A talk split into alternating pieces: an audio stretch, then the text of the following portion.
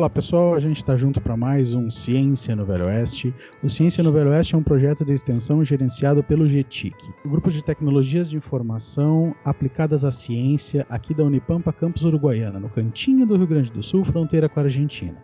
Eu sou o Michel, professor de Imunologia e Genética, e hoje no nosso grupo um pouquinho diminuído está comigo hoje o Dani. E aí pessoal, aqui é o Daniel, acadêmico de farmácia, e hoje estou fechando toda a equipe do podcast junto com o Michel. Pessoal, hoje a gente vai falar sobre um tema que muita gente acha que é um tema polêmico, mas é um tema que a gente precisa sim discutir, é um tema que tem aparecido frequentemente também pra gente. A gente vai falar sobre ensino laico. E para isso, nós estamos recebendo não um, mas dois convidados. A gente está recebendo a Ana Flávia, radialista, aluna do curso de graduação de farmácia da Unipampa, coordenadora do Movimento Brasil Laico, e também o Leandro Patrício, doutor em História Social e professor universitário, diretor da Escola de Educação Profissional Luiz Tenderini, da Associação Trapeiros de Emaús e coordenador da Comissão de Educação de Emaús Internacional da América, líder e cofundador do Movimento Brasil Laico. Pessoal, é um prazer enorme ter vocês aqui com a gente. Muito, muito obrigado por vocês terem aceitado o nosso convite. Obrigado, Michel. Eu que agradeço né, é, a equipe do programa por ter se interessado por esse tema e por ter é, nos convidado. Muito obrigada pelo convite. É uma excelente oportunidade da gente falar sobre esse assunto tão, é, tão polêmico e tão necessário nesse momento que a gente está vivendo. Então, pessoal, eu vou aproveitar esse momento que a gente tem vocês aqui, já para a gente começar, talvez esclarecendo para o pessoal que nos ouve, o que, que é o ensino laico. E aí, Ana, vai você ou eu vou? Você, professor. Bom, é, primeiramente, para que nós possamos é, pensar o ensino laico, né, convém é, tratar do que é o Estado laico. Né? Muitas pessoas é, às vezes ouvem essa expressão no cotidiano, mas tem pouco conhecimento ou tem um conhecimento é, cheio de contradições acerca do que é o Estado laico. Né? O Estado laico ele é garantido pela Constituição Federal, embora nós possamos apontar uma contradição interna na própria Constituição, que no seu preâmbulo faz uma referência ao Deus cristão. Mas, é, especificamente no artigo 19, né, nós encontramos na Constituição elementos que põem em evidência né, que o Estado ele precisa ser neutro em termos de religião, em matéria de religião. Né? E aí eu gostaria de, de, citar especificamente esse artigo 19 da Constituição, né? ele é um artigo bem pequeno, e que diz o seguinte, que é vedado à União, é, aos estados, ao Distrito Federal e aos municípios, primeiro, estabelecer cultos religiosos ou igrejas, subvencioná-los, embaraçar-lhes o funcionamento ou manter com eles ou seus representantes relações de dependência ou aliança ressalvada na forma da lei a colaboração de interesse público. Recusar a fé aos documentos públicos e criar distinções entre os brasileiros ou preferências entre si. Então, é, esse, esse artigo 19, né, especificamente nesse ponto primeiro, ele deixa muito claro que o Estado ele não pode é, ter uma religião ou que uh, o governo de um país que é laico, né, como o, brasileiro, o Estado brasileiro, ele não pode partir de crenças religiosas. Os governantes não podem governar com base em crenças religiosas e não pode é, é, prescindir né, dessas crenças. E também não pode embaraçar nenhuma religião, né, é, não pode subvencioná-los. Ou seja, o Estado ele não pode privilegiar uma religião em particular. Ele deve criar condições para que todas as religiões elas possam viver num clima é, de tolerância religiosa. E nos últimos tempos no Brasil, né, nós temos percebido um comportamento muito é, fora dessa, dessa orientação do artigo 19 por parte de vários governantes. É verdade que desde a separação de igreja e Estado, é, a Igreja Católica especificamente, ela sempre teve e manteve os seus tentáculos na estrutura do Estado.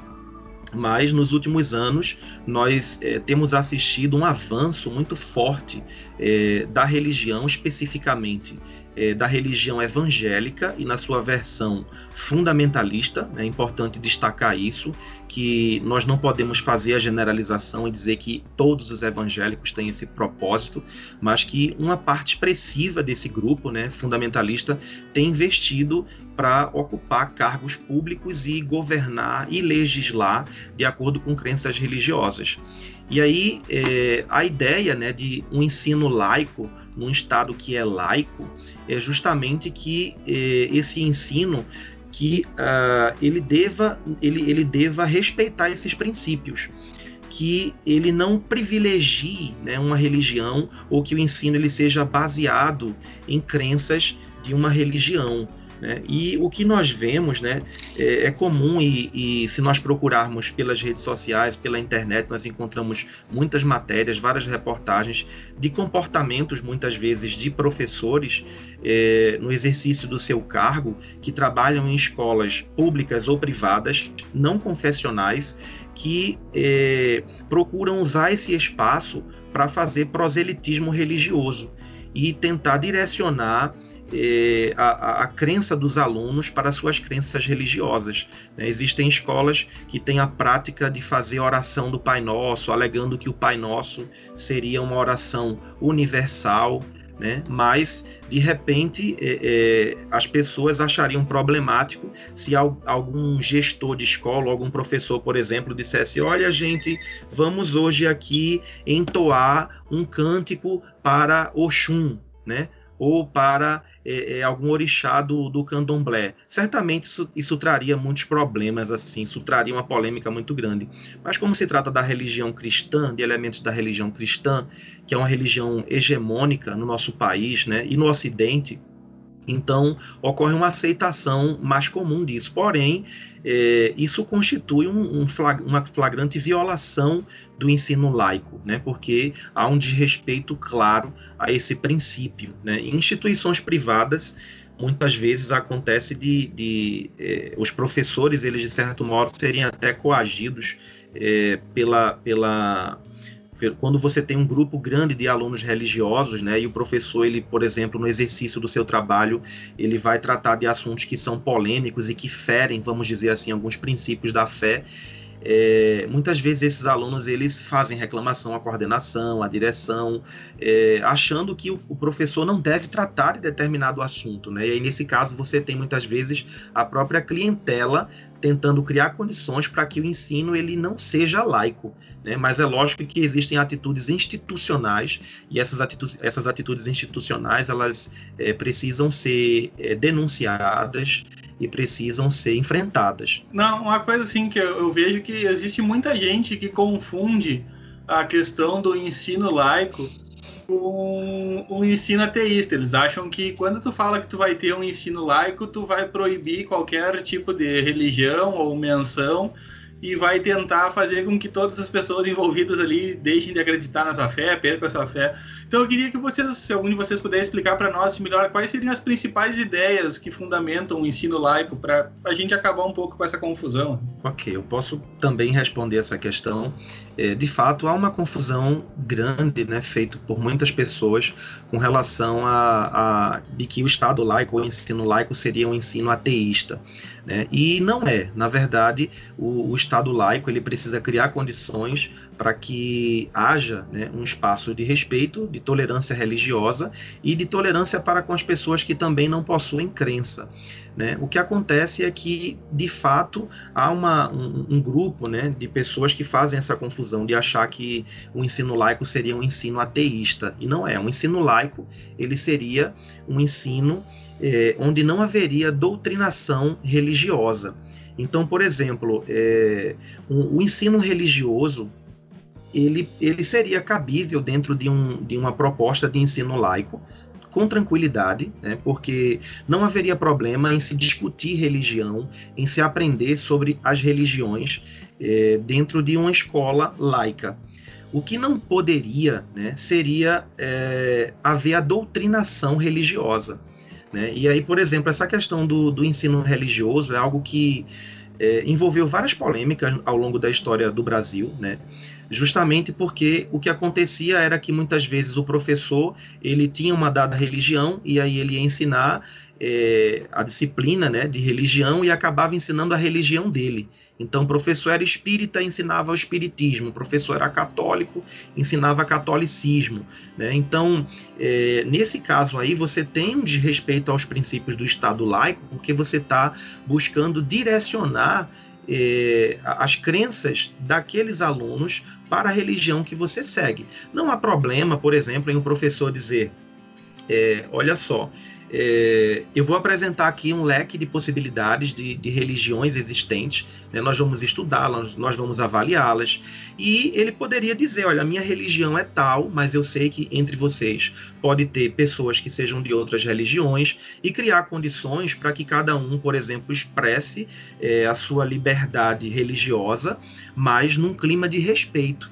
Né? Porque, por exemplo, a, a, o Estado laico ele supõe também a liberdade de expressão religiosa. E aí o que acontece é que é, algumas pessoas, né, às vezes pensam que o, o, Estado laico ele, ele acarretaria necessariamente um processo de supressão ou de cerceamento da liberdade de expressão religiosa dentro da escola. E não. Então, é, a ideia de uma educação laica não seria não falar sobre religião ou proibir as expressões religiosas, mas é, não privilegiar uma religião em particular e colocar em evidência a pluralidade e a diversidade que existe de crenças e também de descrenças. Né? E isso é algo que está ancorado tanto na Constituição, essa questão da liberdade de expressão, né, no seu artigo 5, quanto também nos, nos documentos que regem a educação no Brasil, como a Lei de Diretrizes e Bases da Educação né, que trata lá de que o ensino ele deve ser baseado em alguns princípios, e dentre esses princípios tem essa liberdade de ensino, essa liberdade é, de, de, de, propostas pedagógicas e a liberdade de expressão tanto do professor quanto dos alunos. Então não pode haver esse cerceamento. O ensino laico ele iria é, seria um ensino que iria privilegiar, vamos dizer assim, a expressão da liberdade e da pluralidade religiosa e também da não religiosa. Eu acho que complementando isso, a gente poderia falar sobre coisas que acontecem dentro do ambiente escolar em detrimento, né, muitas vezes de uma tentativa de doutrinação. São muitas vezes é, ensino de conceitos científicos errôneos, como terraplanismo, sabe, e coisas desse tipo, e interferências também, por exemplo, em educação sexual básica, né, que é aquela educação que é, se dá para as crianças aprenderem a se defender de pedófilos.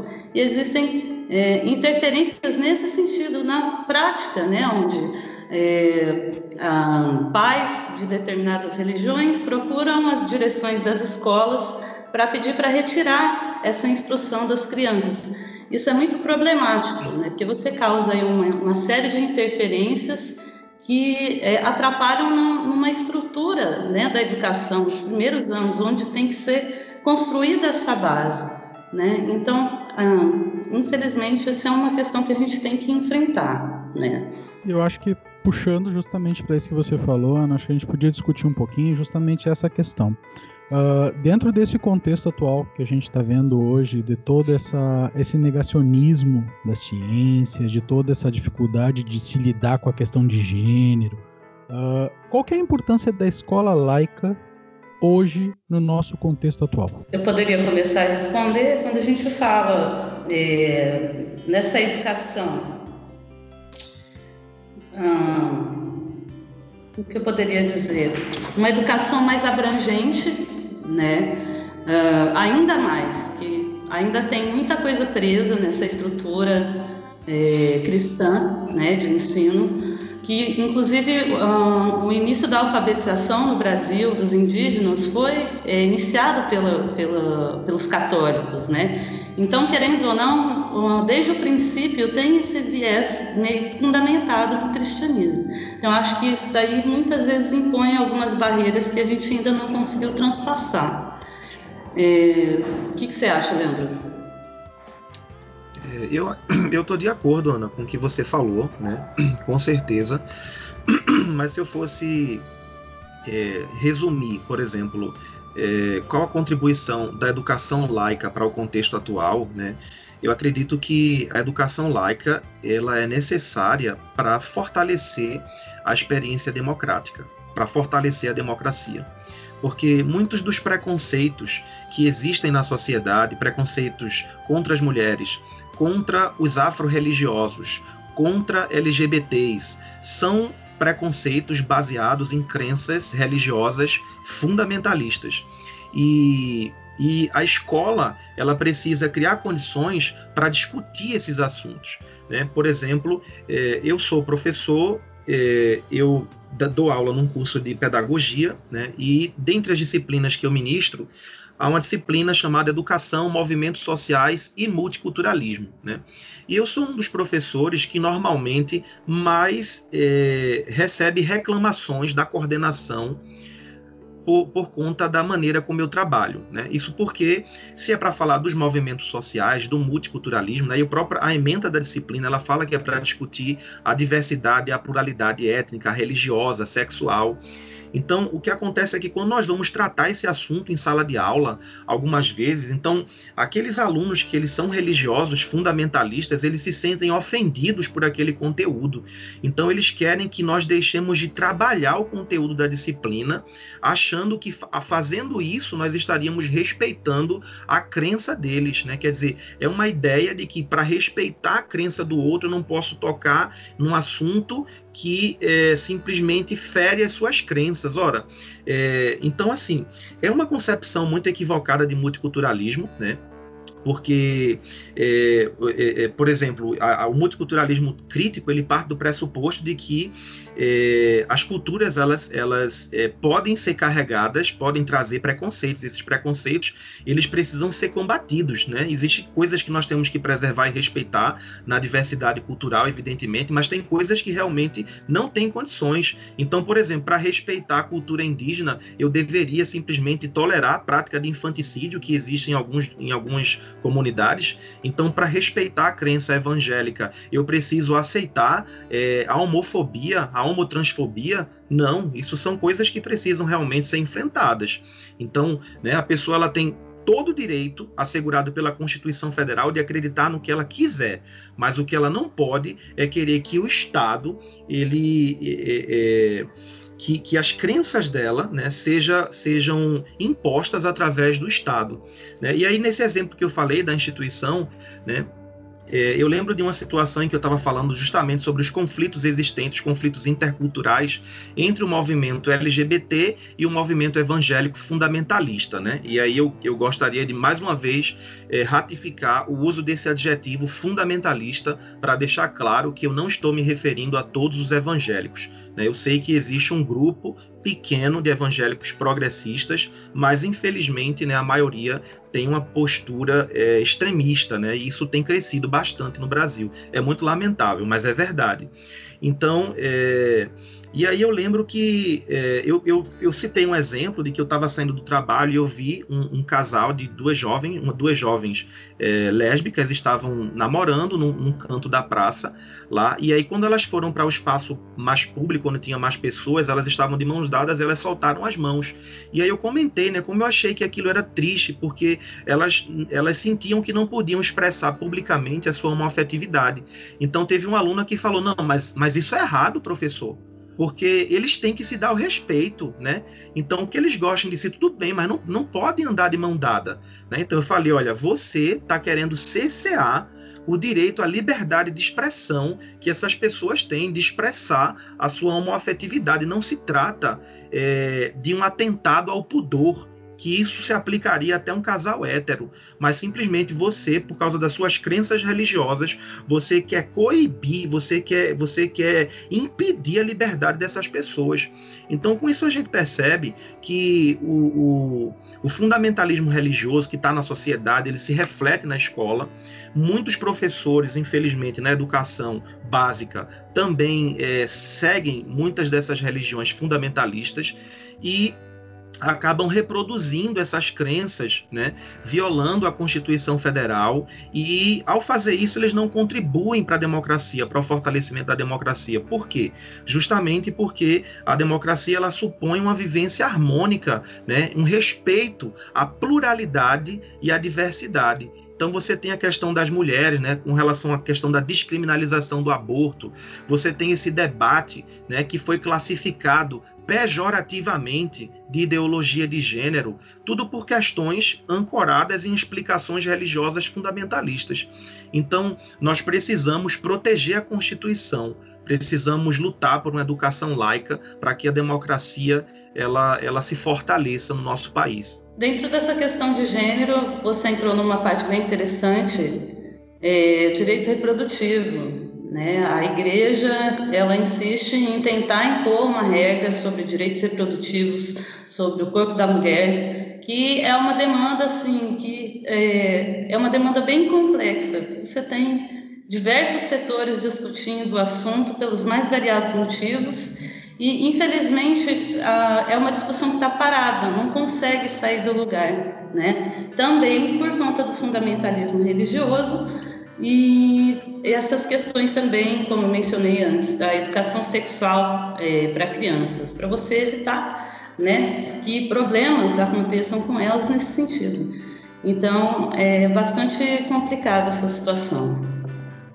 Inclusive, esse, esse debate né, é influenciado por, por políticos religiosos fundamentalistas afetou inclusive a própria é, redação do texto da BNCC, que é um documento importantíssimo né, que organiza o currículo da educação básica no Brasil. Então, quer dizer, houve um debate para suprimir a, o, o, uso da expressão gênero no, no, no, documento. Quer dizer, qual a justificativa que você tem para isso? Não é uma justificativa científica, é uma justificativa religiosa, né? que ela, ela procura se revestir de um estatuto de cientificidade, mas que no fundo você tem ali grupos religiosos né? É, levantando essa bandeira de que discutir gênero afeta a família, né? quer dizer, é uma concepção também de família muito fechada que é, não considera a realidade do nosso país. Essa tentativa forçada de impor valores. Bom, pessoal, e então, já que a gente entrou nessa questão de gênero, como é que é, vocês veem essa resistência por contra as bancadas evangélicas? Se enfrenta uma resistência? É, olha, Michel, com certeza há uma resistência forte, né? Da, das bancadas evangélicas em geral, né? Eu, eu, gosto de falar bancadas evangélicas sempre no, no, plural e eu vi que a pergunta foi formulada bem no plural, né? porque nós temos a bancada evangélica do Congresso Nacional, mas nós temos a formação de bancadas evangélicas em câmeras municipais e estaduais no país inteiro, né? É realmente um processo muito visível de escalada sobre o Estado, de avanço religioso sobre o Estado, né? Porque qual o propósito de uma bancada evangélica se não é, orientar decisões políticas com base na crença evangélica, sabe? Nós não temos no Brasil uma bancada do Candomblé, uma bancada da Umbanda, uma bancada espírita, não temos uma bancada dos ateus, mas nós temos uma bancada evangélica. Né? Então, é, não, não, é inconstitucional existir uma bancada evangélica, né? não é porque é, o Congresso ele é a casa do povo, então o povo tem que se sentir representado, ser representado ali. Então, se existe evangélico no país, normal. Né? Então, é, por exemplo, eu, como integrante do Movimento Brasil Laico, não sou contra evangélicos ou religiosos no poder de modo nenhum. É, o que eu sou a favor é que os religiosos que estão lá, eles não, não queiram usar o Estado para governar de acordo com as suas crenças. E é isso que tem acontecido com essas bancadas evangélicas. Né? Esse debate sobre gênero, por exemplo, é, o que acontece é que há uma, uma, uma incompreensão, né? eu penso que há uma incompreensão real por parte dos religiosos desse debate sobre gênero. Né? É o termo que nós utilizamos na universidade é debate sobre gênero e que ele acabou sendo rotulado né, pejorativamente, justamente com o intuito político claro de desqualificar o debate de ideologia de gênero, né?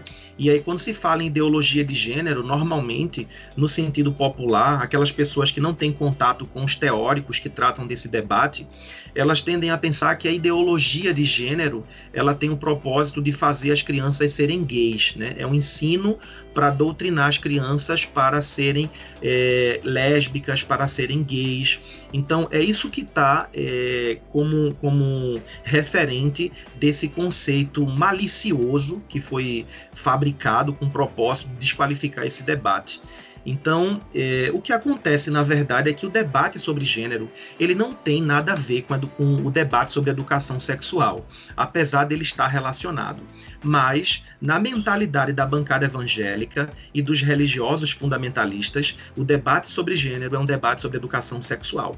Porém, o debate sobre gênero na literatura acadêmica sobre o assunto e uma das referências fortes é a Judith Butler é, é justamente de que esse debate sobre gênero ele, ele tem como propósito é, fazer uma discussão acerca da desigualdade que existe entre os gêneros na sociedade, né? inclusive também da pluralidade que existe de gêneros, para além do masculino e do feminino.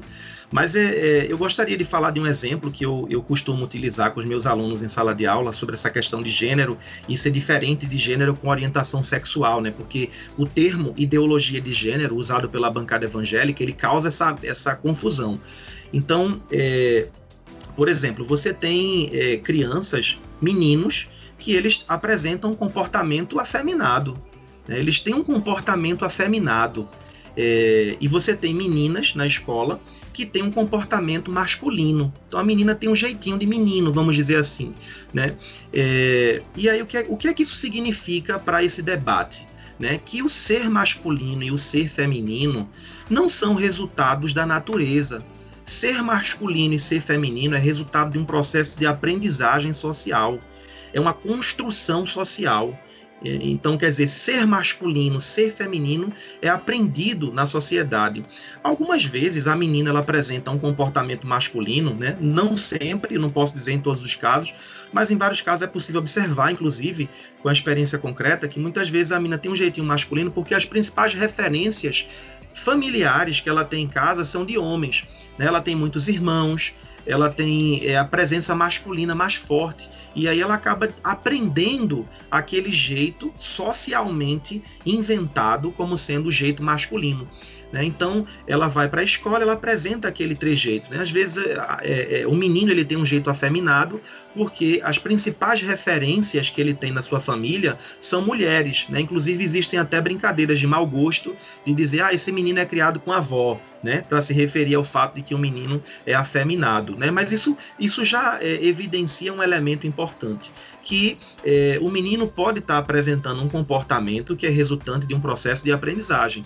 Então, esse debate ele, ele leva para o caminho de que ser masculino e ser feminino é, não tem a ver com orientação sexual, absolutamente. Né? Tanto é que você tem, por exemplo, é, homens que apresentam um comportamento é, super másculo, super masculino, mas são gays. Por outro lado, você tem homens que são super afeminados e são hétero. Você tem mulheres que têm um comportamento super feminino e são lésbicas. Outras, porém, apresentam um comportamento masculino, muito masculino, mas são hétero. Então, ser feminino e ser masculino não tem a ver com orientação sexual. Né? Então, uma coisa é a identidade de gênero, outra coisa é a orientação sexual. E aí o que acontece? Esse debate sobre gênero, como é que ele entrou na escola, né?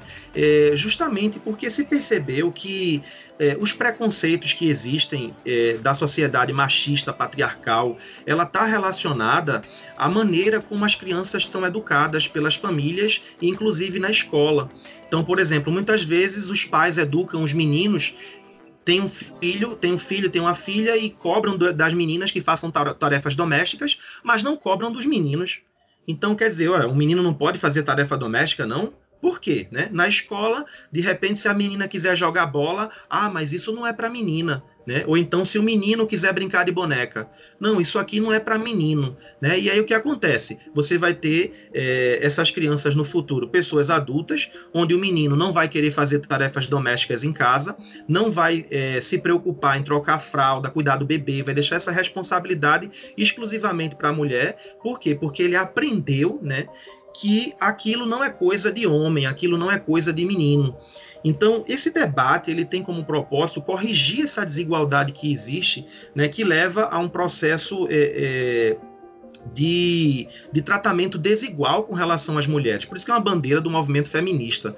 Né? Então, de fato, para criar condições de igualdade entre homens e mulheres, é preciso investir pesado na educação, no sentido de desconstruir essas crenças né, de que existem coisas de menino e coisas de menina. Isso é uma fabricação é, da cultura, então é preciso desconstruir. Agora, esse debate ele acaba desembocando também é, na, no, no, no, outro debate, né, que é o debate sobre educação sexual, justamente pelo, pelo seguinte fato, né, que se, por exemplo, se você define que é, é o ser masculino é o que define o ser homem, né? O que define o ser homem é o ser masculino, o que define o ser mulher é o ser feminino. Então nós podemos dizer com tranquilidade que ser mulher e ser homem é resultado de uma construção social. Ou seja, nesse sentido, né, partindo desse pressuposto, apenas partindo desse pressuposto, ser mulher e ser homem não são apenas elementos da natureza, são elementos é, da sociedade e da cultura. O ser homem e ser mulher é uma construção social.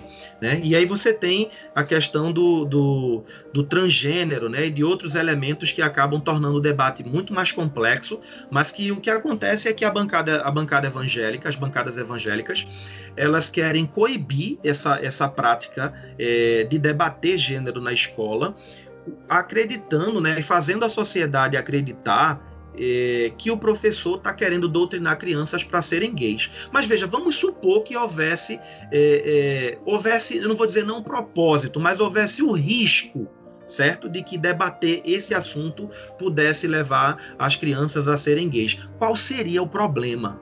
Qual seria o problema? Qual é o problema em ser gay? Qual é o problema em ser lésbica? Né? Então fica logo evidente que é, há um preconceito por trás desse, dessa, dessa cruzada que os religiosos fundamentalistas na política é, travaram contra esse debate. Né? Eu sou de Recife, e que fica em Pernambuco, né?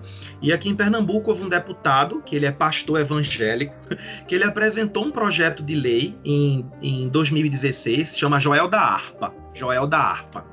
E esse, esse parlamentar, né, ele apresentou um projeto com o propósito de coibir o professor que tratasse sobre gênero, orientação sexual e congênero é, em qualquer escola dentro do estado de Pernambuco. E o interessante é que o cunho autoritário desse projeto ele visava criminalizar isso. Né? Então você percebe que esses religiosos eles, têm, eles tentam é, impor as suas crenças utilizando o, o, aparelho estatal e de forma muito autoritária. Então é, eu penso, né, é, é e assim acho que o movimento Brasil laico também que nós precisamos enfrentar isso e sair da passividade de simplesmente aceitar, né? Eu acho que é justamente porque nós aceitamos isso durante muito tempo que nós chegamos até esse ponto.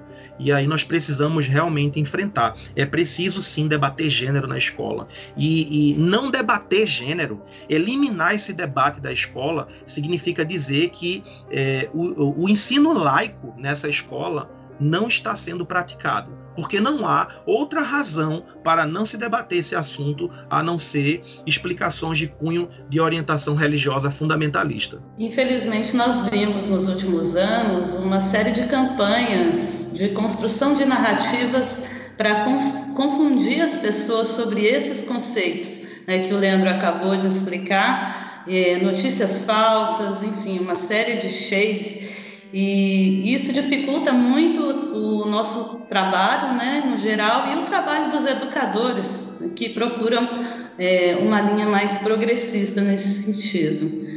Então, eu acho que ah, essas campanhas que a gente tenta fazer é no sentido assim é, de não permitir o exercício dos fundamentalistas dentro das políticas educacionais né? Então exige assim um esforço hercúleo tanto para não é, desrespeitar a diversidade religiosa quanto para não ah, permitir que essa influência atrapalhe né, no processo educacional.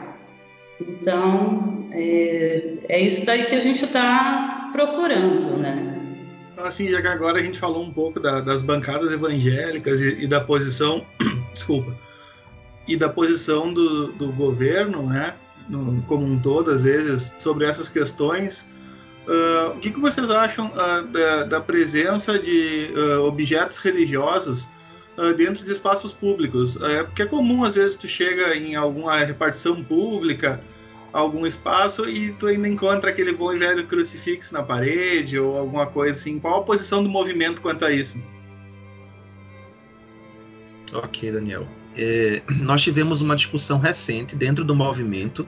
Né? O movimento é composto é, não somente pelas pessoas que é, seguem nosso trabalho nas redes sociais, mas existem militantes hoje de várias regiões do país e a gente se reúne pelo menos duas vezes no mês, né, esse grupo, e nós temos também algumas reuniões da coordenação e nós, nós discutimos esse assunto recentemente, né, porque alguns de nós é, partia do pressuposto de que nós precisávamos, enquanto movimento, defender que fossem retirados do espaço público uh, os símbolos religiosos. Né? Por outro lado, havia uma outra vertente que pensava que, ao invés de retirar os símbolos religiosos de uma religião em particular, esses espaços poderiam ser complementados com símbolos de outras religiões. Então, atualmente, a posição do movimento né, é no seguinte sentido.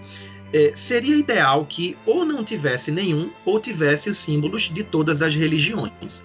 Né? Porque quando você tem o de uma religião em particular, você acaba privilegiando privilegiando um grupo religioso. Então, por exemplo, nós temos no Brasil é, o cristianismo é uma religião hegemônica, né, não só no Brasil, mas no Ocidente, e na sua versão católica e evangélica, né, tem, tem crescido bastante, especialmente na versão evangélica. É, mas é, eles não se incomodam, vamos dizer assim, tanto com a, o crucifixo, né? embora é, o símbolo do cristianismo evangélico seja a cruz vazia, né? e não com a figura lá da imagem de Jesus Cristo. Mas, é, enfim, enquanto movimento, nós percebemos que a população brasileira ela é uma população religiosa. Né? O, cristianismo ele, ele é dominante né? no, no, país. Existem pessoas de outras religiões, mas esse grupo é pequeno.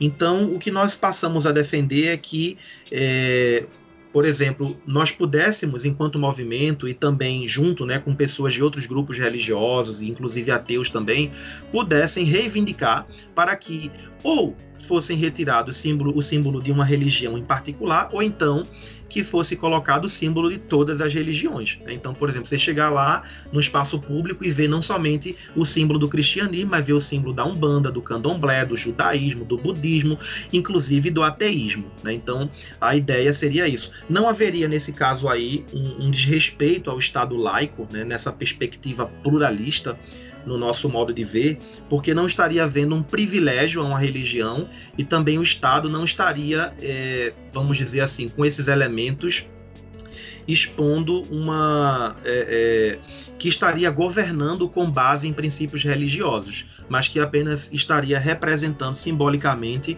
a, pluralidade e a diversidade religiosa dentro do dentro do, do, do Estado, né? É, e nós estamos falando isso enquanto movimento, né? Pessoalmente, pessoalmente de minha parte, eu, eu preferiria né, que fosse retirado. Eu acho que não há necessidade. Mas imagina que há um tempo atrás nós tivemos uma polêmica enorme acerca do, do nome que tem na cédula do, do real, né? Deus seja louvado. E aí, se fosse né, retirar aquilo ali, foi uma polêmica enorme, né? Para retirar, ou então, e se a gente colocasse Exu seja, seja louvado, né? Como seria complicado. Então, é, eu acho que a gente precisa defender o Estado laico, né, mas é, é, é, nós não temos uma postura radical no sentido de dizer, olha, tem que tirar, tem que tirar. Né? Então a gente defende, olha, já que se quer manter o de, de, uma religião, então vamos incluir também o de outras religiões e dos sem religião, para que é, todos os grupos possam estar aí representados, tá certo? Então essa é a posição do movimento, né, como eu falei, mas pessoalmente nós também temos nossas nossas é, interpretações desse fenômeno. Mas, Leandro, na, na, na prática, será que isso é viável? A gente ter uma representação de cada uma das religiões? E eu te faço essa pergunta, na verdade, porque essa discussão surgiu aqui na universidade, aqui no nosso campus, há uns 4, 5 ou 6 anos atrás, não me recordo bem, porque é, deixa eu te contextualizar, o nosso campus ele foi comprado na época que a universidade foi estabelecida aqui na cidade, na região. O nosso campus foi, foi adquirido de uma universidade que era católica, que estava finalizando as suas, as suas atividades na cidade. E a universidade, quando chegou aqui, foi instalada, ela comprou esse campus que estava sendo vendido por essa universidade católica. E quando ela deixou, as, deixou a cidade, todas as salas, por exemplo, tinham crucifixos. A primeira discussão que surgiu, uma delas foi essas. Uh, vamos retirar os crucifixos. Porque ou a gente vai colocar símbolos de todas as religiões, porque nós temos alunos de todas as religiões aqui, e eu te digo que aqui no Goiânia, por exemplo, a Umbanda é uma religião que tem uma expressão muito forte na cidade, ou nós vamos retirar os crucifixos. E aí surgiu essa discussão, eu me lembro, na época eu pertencia ao Conselho de Campos, que é um dos órgãos máximos no município, que a Unipampa ela tem 10 campos em 10 cidades diferentes. E o Conselho responde pela, pelo município onde está tá, tá, tá estabelecido o, o campus. E, se, e, se, e nós tivemos essa discussão porque tivemos essa mesma questão que vocês estão levantando ou repre damos representação para todas as religiões, ou tiramos todas as representações que tinham de religião na, naquela, naquela sala de aula. E no final nós tiramos as representações, porque nós não conseguimos imaginar uma forma de viabilizar essas representações para todas as religiões. E aí eu te pergunto assim, ó, eu entendo a colocação que você fez, mas na prática será que realmente é viável a gente fazer isso? Porque assim, eu teria que ter, por exemplo, um crucifixo, uma imagem de da Umbanda, mas para vários eh, várias imagens diferentes que eles representam, uma para cada um dos deuses do, do, do, hinduísmo, por exemplo, e sei lá, eh, são tantas representações diferentes que será que isso não vai ficar tão complicado? E eu ia cobrar um bafomezinho na parede também. Isso que eu ia falar, haja parede para tanto símbolo. É, vai faltar parede. Milhares. É Michel, é, deixa, eu, deixa eu, eu acho que a tua pergunta é muito boa nesse sentido, né? Porque é lógico que no debate rolou essa, essa, essa conversa aí também, né? Que nós fizemos. E é, na verdade, deixa eu te dizer uma coisa: o propósito, né, de defender que seja incluído todos os símbolos, a gente sabe que operacionalmente é muito difícil de fazer isso. Nós sabemos disso certo? Mas é, o simples fato de defender isso já é suficiente para causar uma reflexão e um incômodo nos grupos que se beneficiam de ter apenas aquele símbolo. Então, de repente, simples, vamos supor, né? Por exemplo, é, bancada, as bancadas evangélicas têm usado o espaço do Congresso Nacional para fazer a, a Santa Ceia. Né? Então, por exemplo, é, a princípio nós podemos pensar, não, mas isso é contra o Estado laico. Não é contra o Estado laico. Né? Lamentavelmente não é. Por quê? Porque você tem ali um grupo religioso que está realmente buscando de toda maneira aparelhar o Estado e governar, legislar de acordo com crença religiosa, mas o Congresso Nacional é a casa do povo. E, e, ali você deve ter pessoas que representam diversos grupos, né? inclusive os evangélicos é, é, do país. Então, por exemplo, seria interessante que ou não tivesse culto nenhum, ou então, já que se abriu para um, que se tivesse para todos entendeu? Então, por exemplo, nós chegamos a, a, defender, olha, então que se tivesse um dia, né, que se fizesse um requerimento para ter um dia de batida do tambor lá, para o pessoal entoar cântico para os orixás. Então, vê só, a ideia de defender isso é simplesmente para fazer as pessoas que se beneficiam dessa prática refletir, poxa, isso não vai ser legal não. Ah, então quer dizer que não é legal para a religião do outro, mas para tua religião é legal. Entendeu, Michel? Então, assim, por trás é, esse propósito da nossa parte enquanto movimento. Não é que a gente ache, ah, tem que fazer isso. Não, a gente quer realmente fazer uma provocação. Olha, tu tá fazendo um culto aí no Congresso, é poxa, que bacana. Agora, olha, a gente vai fazer um requerimento para em tal dia a gente vai levar todos os babalorixá e alorixá, mestre Jurema, né? E vai fazer um, um, um sarapatel religioso aí. Então isso ia começar a causar um incômodo, né? E aí as pessoas que de repente, tanto que são beneficiadas dessa prática de, de usar os espaços públicos para privilegiar uma religião, quanto aqueles que não são de religião nenhuma, dizer, não, peraí, não dá para manter isso não. Então eles iriam chegar à conclusão que não poderiam proibir uma, uma outra religião. Se proibisse, ficaria caracterizado intolerância religiosa.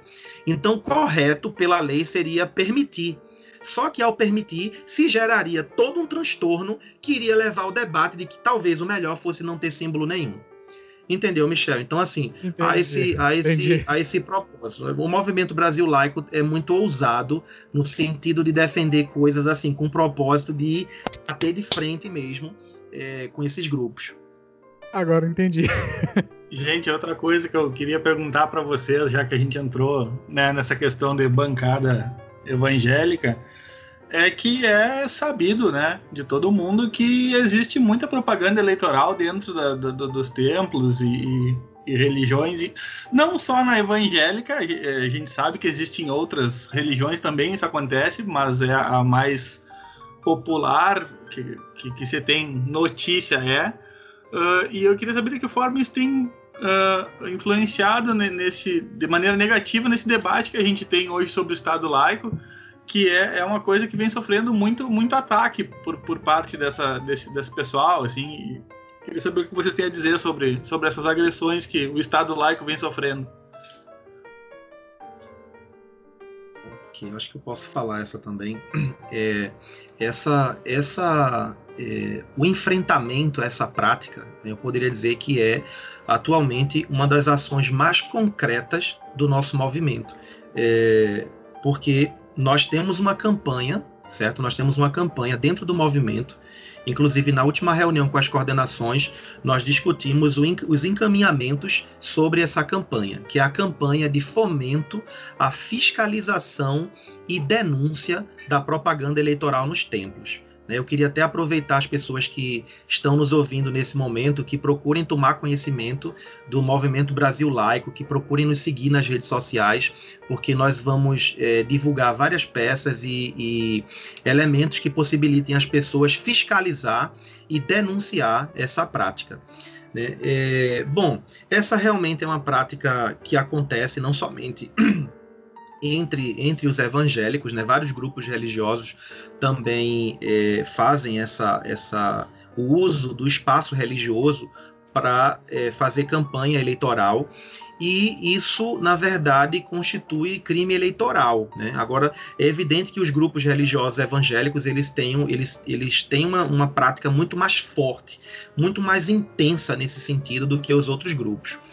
É, então, o que acontece, né? É, em, em 2018, o TSE, é, através da ministra Rosa Weber, é, traçou um, um, entendimento sobre essa prática da propaganda eleitoral na igreja, né, que classificou essa prática como abuso de poder econômico. E o abuso de poder econômico, né, ele é um tipo de crime eleitoral. Então, portanto, fazer propaganda religio religi é, é, político-partidária dentro da igreja, em espaço religioso, é crime. Certo? Atualmente o TSE está debatendo sobre se cria uma tipificação específica para o abuso de poder religioso. Né? E aí alguns ministros se posicionam a favor de que há necessidade de criar um tipo específico de crime para poder ser mais eficiente, já punir, inclusive, nessa próxima eleição agora, eh, os líderes religiosos que fizerem propaganda eleitoral nos templos. Mas existem outros ministros, que, outros ministros que se posicionam contra e líderes religiosos também, porque, de acordo com o entendimento deles, é, o abuso de poder econômico ele já contempla é, essa prática. Né? Nós do Movimento Brasil Laico torcemos para que se crie uma tipificação específica, porque com certeza vai ser mais interessante para enfrentar. Mas a prática ela é crime, certo? Ela é crime, então, portanto, as pessoas que verem, né, isso aí pode, podem denunciar. Aí, olha só, então é, enquanto movimento, o Movimento Brasil Laico não é contra o debate político nas igrejas. Né? Nós achamos que as igrejas, como qualquer outro espaço, né, é, até pela questão do respeito ao artigo 5 da Constituição, da liberdade de expressão, essas pessoas elas têm o direito de discutir o que elas quiserem certo? Então, a nossa crítica e, e, a nossa ação é sobre especificamente a propaganda eleitoral, né? É aquele, é aquele sacerdote, né? Que muito, muito, é, muitas vezes é mais especificamente um pastor evangélico fundamentalista. Ele transforma o seu púlpito num palanque. Ele, ele, ele, ele é, se reveste, né? De, de, de, de um cabo eleitoral. Ele, ele passa a atuar como um cabo eleitoral ali naquele lugar. Né? E faz um jogo muito sórdido, porque joga com os sentimentos religiosos das pessoas. Né? Muitas vezes dizer, olha, vota nesse candidato aqui porque esse candidato é um homem de Deus, né? uma pessoa que tem princípios é, que estão alinhados com a nossa fé, e fulano é do diabo. Né? Então, isso, não, isso não, não, não, não é um argumento. aliás, você não tem nem argumento. Né? Realmente é um processo muito, muito desonesto né? que gera um desequilíbrio na disputa eleitoral. Né? É crime eleitoral justamente por isso, porque gera um desequilíbrio na disputa eleitoral.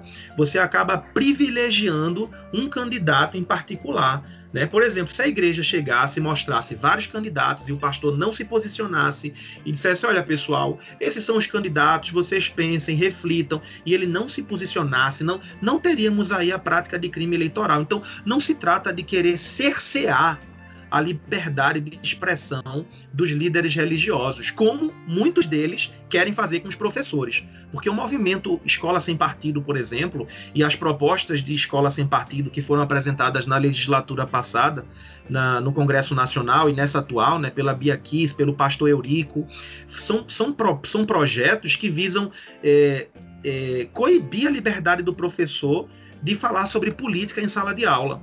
Então é importante deixar claro que, enquanto movimento, nós defendemos a liberdade dos líderes religiosos de falar sobre política, mas nós somos veementemente contra que eles façam uso do seu cargo de, de ministro religioso para fazer propaganda eleitoral. Né? Então, é, é, isso é uma prática realmente abusiva que precisa ser combatida, né? e nós, nós estamos, é, nesse momento, enquanto movimento, mobilizando outros movimentos. Nós queremos fazer uma campanha de massa nas redes sociais, envolvendo várias associações, vários grupos, várias páginas que possuem muitos seguidores, com o propósito de conscientizar. Vamos disponibilizar é, um, um, modelo né, de, de, de representação para que seja utilizado é, no Ministério Público, nos tribunais regionais regionais eleitorais para denunciar essa prática. Né? Então acredito que durante o período eleitoral as pessoas vão ouvir falar bastante sobre a gente, porque é, eu desconheço algum movimento na história do Brasil que tenha tido uma proposta tão ousada como essa, de querer é, enfrentar mesmo né? Isso porque, porque que a gente também tem um foco, às vezes, na nossa crítica aos evangélicos. Não é por perseguir os evangélicos. Inclusive, nós temos entre nós pastores evangélicos que fazem parte do movimento. Né? Então, não se trata de perseguir os evangélicos. Mas os evangélicos fundamentalistas, eles possuem um projeto de poder né? Então, nós, nós temos, inclusive, é muito fácil de encontrar várias reportagens. Né? Eu acho que uma das mais completas que eu já li sobre o assunto foi com um ex-pastor que foi feita pelo The Intercept, e ele falava sobre esse projeto de poder dos evangélicos, dos líderes evangélicos, de querer se apoderar das instituições republicanas. Né? Então, eles tentam aparelhar né? E também nós usamos muito esse conceito de aparelhamento. Né? Evidentemente, não no sentido que esse termo foi utilizado dentro do, do pensamento de Alto Sé, né? mas com uma certa proximidade, no sentido de que há um objetivo de querer colocar religiosos ali é, para para governar e para legislar de acordo com crenças religiosas, em câmaras municipais, em câmaras estaduais, é, inclusive também no Ministério Público, na Polícia Federal. É, é, é, uma, é uma coisa ampla em vários sentidos com esse propósito, né? inclusive também no STF. Né? Há uma tentativa de chegar ao Supremo para querer mudar o entendimento da Constituição é, no sentido de favorecer a crença religiosa desse grupo. Em 2018, né, tem uma matéria da revista Veja. Eu não estou com essas matérias aqui, mas é possível encontrar elas com uma busca muito rápida na internet. Uma matéria da Veja que é, destaca que foram, foram o, o TSE recebeu 224 denúncias de propaganda irregular dentro dos templos, né? a maioria igrejas evangélicas fundamentalistas. Só que essas denúncias elas foram feitas é, de qualquer modo, né? faltaram, faltaram elementos, então acabou que não deu em nada. Né? E, e o que nós queremos é, enquanto movimento, orientar as pessoas para que elas possam fiscalizar e denunciar dentro da legalidade, né? porque, inclusive, nós não somos a favor é, do assédio moral. Nós não vamos estimular que as pessoas entrem na igreja para ligar o celular e filmar o pastor falando, de modo nenhum. Né? Isso é um desrespeito muito claro. Então, nós queremos que as pessoas respeitem né, o líder religioso que está ali e que procurem de maneira discreta produzir essas provas, esses elementos, para que a gente possa encaminhar o Ministério Público, encaminhar a Justiça Eleitoral para que sejam tomadas as, as providências cabíveis. Né? E, espero que esse debate no TSE ele possa, ser, possa dar um resultado de, de criar realmente essa tipificação do abuso de poder religioso, porque ele vai ajudar no processo de punir de maneira mais rápida né, é, esses pastores cabos eleitorais. Né, porque é o que são pastores cabos eleitorais que querem transformam seus púlpitos em palanques políticos e querem é, transformar suas igrejas em currais eleitorais. E isso, isso é uma trapaça do jogo democrático, isso fere a democracia, né? porque depois esses, esses religiosos vão chegar no poder e eles vão querer legislar de acordo com as suas crenças. Né? Já faz algum tempo que eu pessoalmente acompanho a atuação dos políticos integrantes dessas bancadas evangélicas, então nós temos coisas muito absurdas que esse pessoal defende. Né? Eu lembro de, de um pastor evangélico, deputado de estado, eu não recordo agora nesse momento, infelizmente, para dizer para vocês, mas ele defendia um projeto de lei que visava proibir a matança de animais em rituais religiosos nas religiões afro-brasileiras. E o argumento que ele utilizava no projeto, eu li o projeto, era de que havia uma preocupação com a questão de saúde pública, né, questões sanitárias e tal. Então, assim, no fundo, nós sabemos que isso não é verdade. Né? Ele simplesmente procurou usar um subterfúgio para esconder o seu interesse real, que é proibir a liberdade de expressão de outro grupo religioso que não coaduna com as suas crenças. Né? É uma tentativa de, de, de minar a liberdade daquele outro grupo, sabe? Então, é, eu pessoalmente não sou religioso, não tenho religião, né? É, também não acho bacana, por exemplo, a matança de animais em rituais religiosos, mas que referência moral, por exemplo, eu sou para criticar quem faz matança de animal em ritual religioso, se eu não sou vegetariano, eu como carne, eu como peixe, eu como ave, certo? Então, esses religiosos, por exemplo, esses pastores que eram deputados, certamente iam trabalhar com cinto de couro animal, bolsa de couro animal, chegam em casa ou vão no restaurante, vão se alimentar de carne animal. Então, é uma hipocrisia muito grande, né? uma perversidade muito grande e um jogo muito baixo querer se servir da estrutura do Estado para impedir a crença religiosa do outro e abrir espaço para a sua religião dentro do mercado religioso. Né? Porque é isso que nós temos. Na verdade, há um mercado religioso no Brasil, né? um conceito sociológico muito utilizado hoje para se referir a esses grupos, porque eles, eles competem, eles concorrem entre si. Né? Então, é, é, essa é a minha, minha perspectiva, né? e a perspectiva também do movimento com relação a essa, a essa questão da propaganda eleitoral nos templos. Não sei se, se Ana tem alguma coisa que gostaria de destacar. É, eu só gostaria complementar que uh, o trabalho da militância nesse sentido seria o de reunir os, os aspectos principais é, educar as pessoas e facilitar esse movimento no sentido é, de impedir essas campanhas eleitorais, impedir esses cabos eleitorais dentro dos templos religiosos, sem desrespeitar, né, sem desrespeitar aquele ambiente ali. E eu acho que é, existe uma confusão muito grande, como já foi dito a princípio, em relação a Estado laico e Estado ateu e o que constrói uma série de preconceitos que a gente está tentando derrubar através dessas campanhas. Então, eu acho que é isso, é isso mesmo. E, pessoal, para a gente, a gente está se encaminhando quase para o final, mas eu acho que a gente podia ainda tocar numa, num último assunto, que é como é que vocês veem o problema da pulverização da luta pelo Estado laico. Ok, eu acho que eu, eu posso também é, responder essa questão. É, é, olha, Michel, eu acredito que um dos principais problemas que nós temos com relação a fazer a Constituição valer quando se refere à laicidade do Estado é justamente essa pulverização. Né? O que seria essa pulverização do Estado laico? Seria é, uma luta. É, é, uma luta fragmentada, vamos dizer assim. Né? Porque, por exemplo, nós temos no Brasil vários movimentos sociais progressistas que defendem o Estado laico. Né? Então, por exemplo, o movimento afro-religioso é um movimento que periodicamente fazem caminhadas pelo Estado laico. Né? O movimento LGBT é um movimento que defende também o Estado laico. O, o, o, movimento feminista também defende o Estado laico, o movimento ateu, né? quer dizer, você tem vários movimentos progressistas que defendem essa bandeira. Porém, essa não é a bandeira principal desses movimentos. E aí, justamente por essa questão, né, nós acabamos tendo um problema aí, que é essa pulverização. Então, vamos supor, se de repente o, é, o, o, o, pessoal da Umbanda, do Candomblé, das religiões afro-brasileiras de um modo geral. Se, se as pessoas desses grupos convocassem uma, uma manifestação, um ato público pelo Estado laico, provavelmente só iriam participar as pessoas que são adeptas dessas religiões dificilmente você teria ali a presença de LGBTs, de feministas, de ateus, a não ser as próprias pessoas que de repente já também é, têm alguma relação com esses outros movimentos.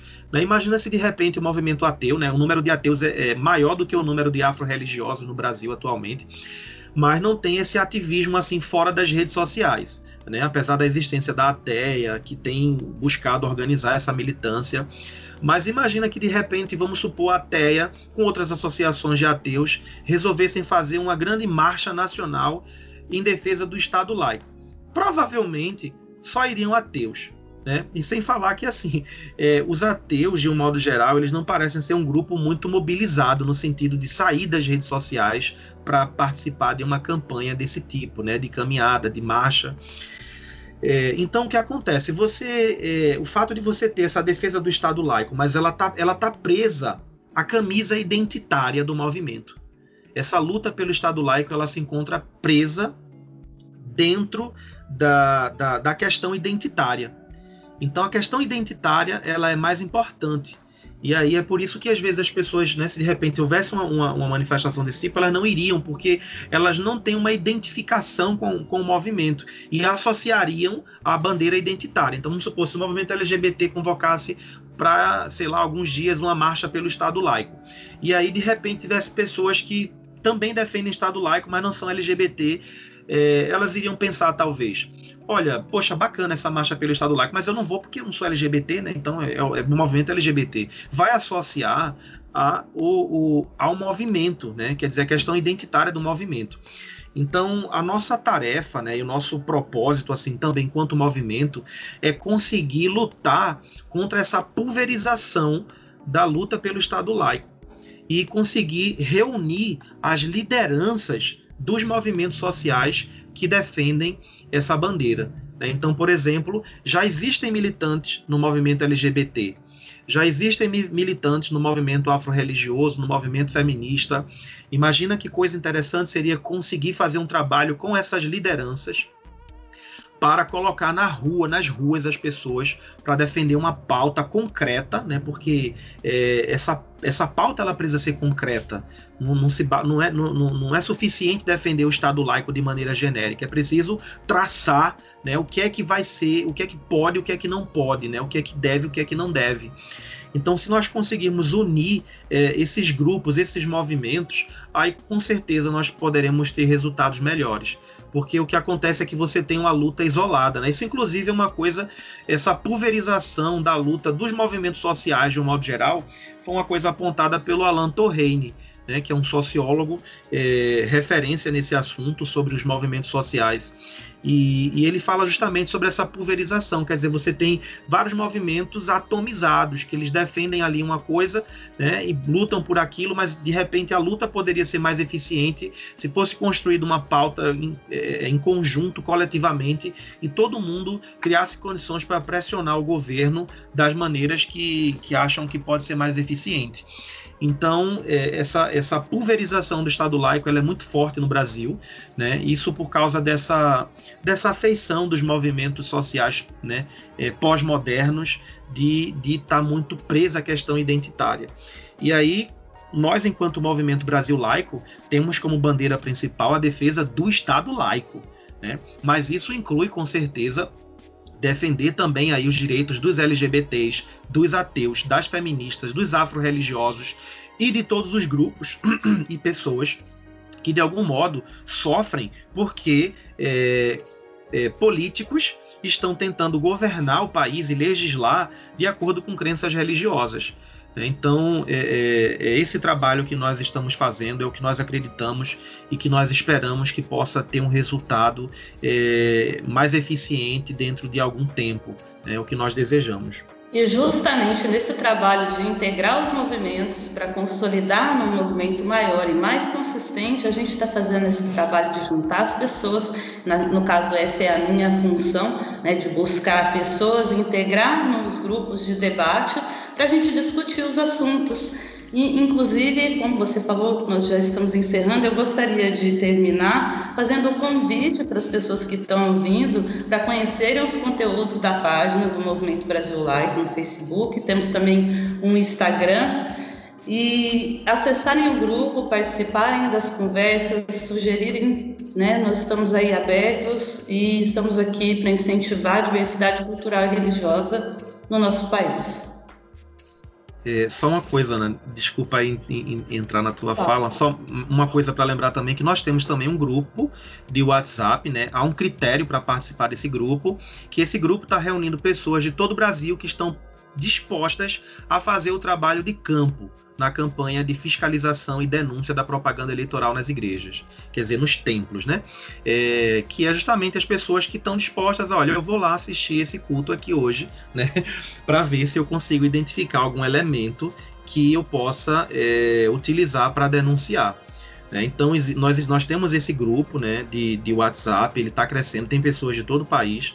E aí as pessoas que estão nos ouvindo agora nesse momento também podem é, procurar nosso, nosso, nosso Facebook, nosso Instagram, é, nosso Twitter, embora nós estejamos mais fortes no momento é, no Facebook, né? E aí solicitar a participação nesse grupo para fazer a sua parte em defesa do Estado laico, porque se nós é, conseguimos, se nós conseguirmos enfrentar a prática da propaganda eleitoral nos templos, nós poderemos comprometer o sucesso é, desses religiosos que investem contra o Estado laico, reduzindo a quantidade de religiosos fundamentalistas que vão tentar usar o Estado para impor suas crenças à população. A gente vai deixar todos os links aqui no post, aqui onde você baixou o episódio também, tá? Pessoal, eu quero uh, encaminhar então, a gente está indo para o final da nossa conversa, infelizmente nosso tempo já está indo meio longo, mas eu acho que foi muito elucidativo para falar o mínimo, talvez. Acho que tinha muita gente que não conhece, talvez realmente tenha uma e faça uma confusão entre a questão do ensino laico e do ensino atei, eh, ateísta, como vocês falaram. E eu acho que foi muito, muito proveitoso essa participação de vocês aqui com a gente hoje. Então eu quero muito agradecer esse tempo que vocês tomaram para participar com a gente, de debater essas questões com a gente. Uh, da minha parte, eu gostei muito da participação. Eu quero agradecer muito esse tempo de vocês. Eu gostaria de agradecer pelo convite de vocês e foi uma excelente oportunidade da gente esclarecer um pouco sobre o assunto. E gostaria de firmar o convite: conheçam nossas mídias sociais, conheçam nossas páginas, curtam, comentem, participem com a gente. Muito obrigada, professor Michel, Daniel, pela oportunidade e um grande abraço a todos os ouvintes.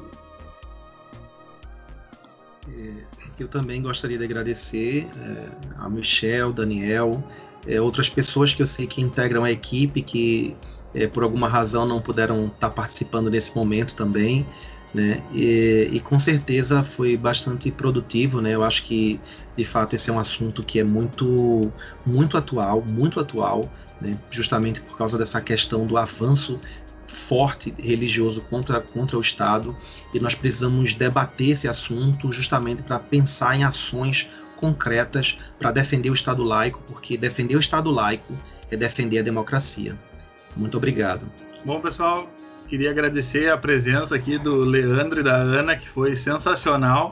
Acho que, como o Michel disse, esclareceu muita dúvida que é comum do pessoal entre essa confusão de Estado laico e Estado ateísta e ensino também. E agora eu queria fazer o papel da Pan, que não está aqui hoje, eu queria dar aquela mendigada gostosa, tá? Pedir para quem está nos escutando que entre lá, tanto no Facebook como no Instagram.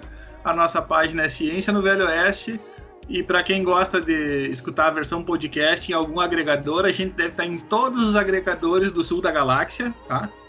É só procurar lá Ciência no Velo Oeste, a gente vai aparecer. E deixar um abraço para todos. Falou, valeu, até semana que vem. Michel, dá o um tchauzinho e vamos nessa. Pessoal, foi um imenso prazer e a gente se vê no próximo Ciência no Velho Oeste. Um grande abraço e até mais.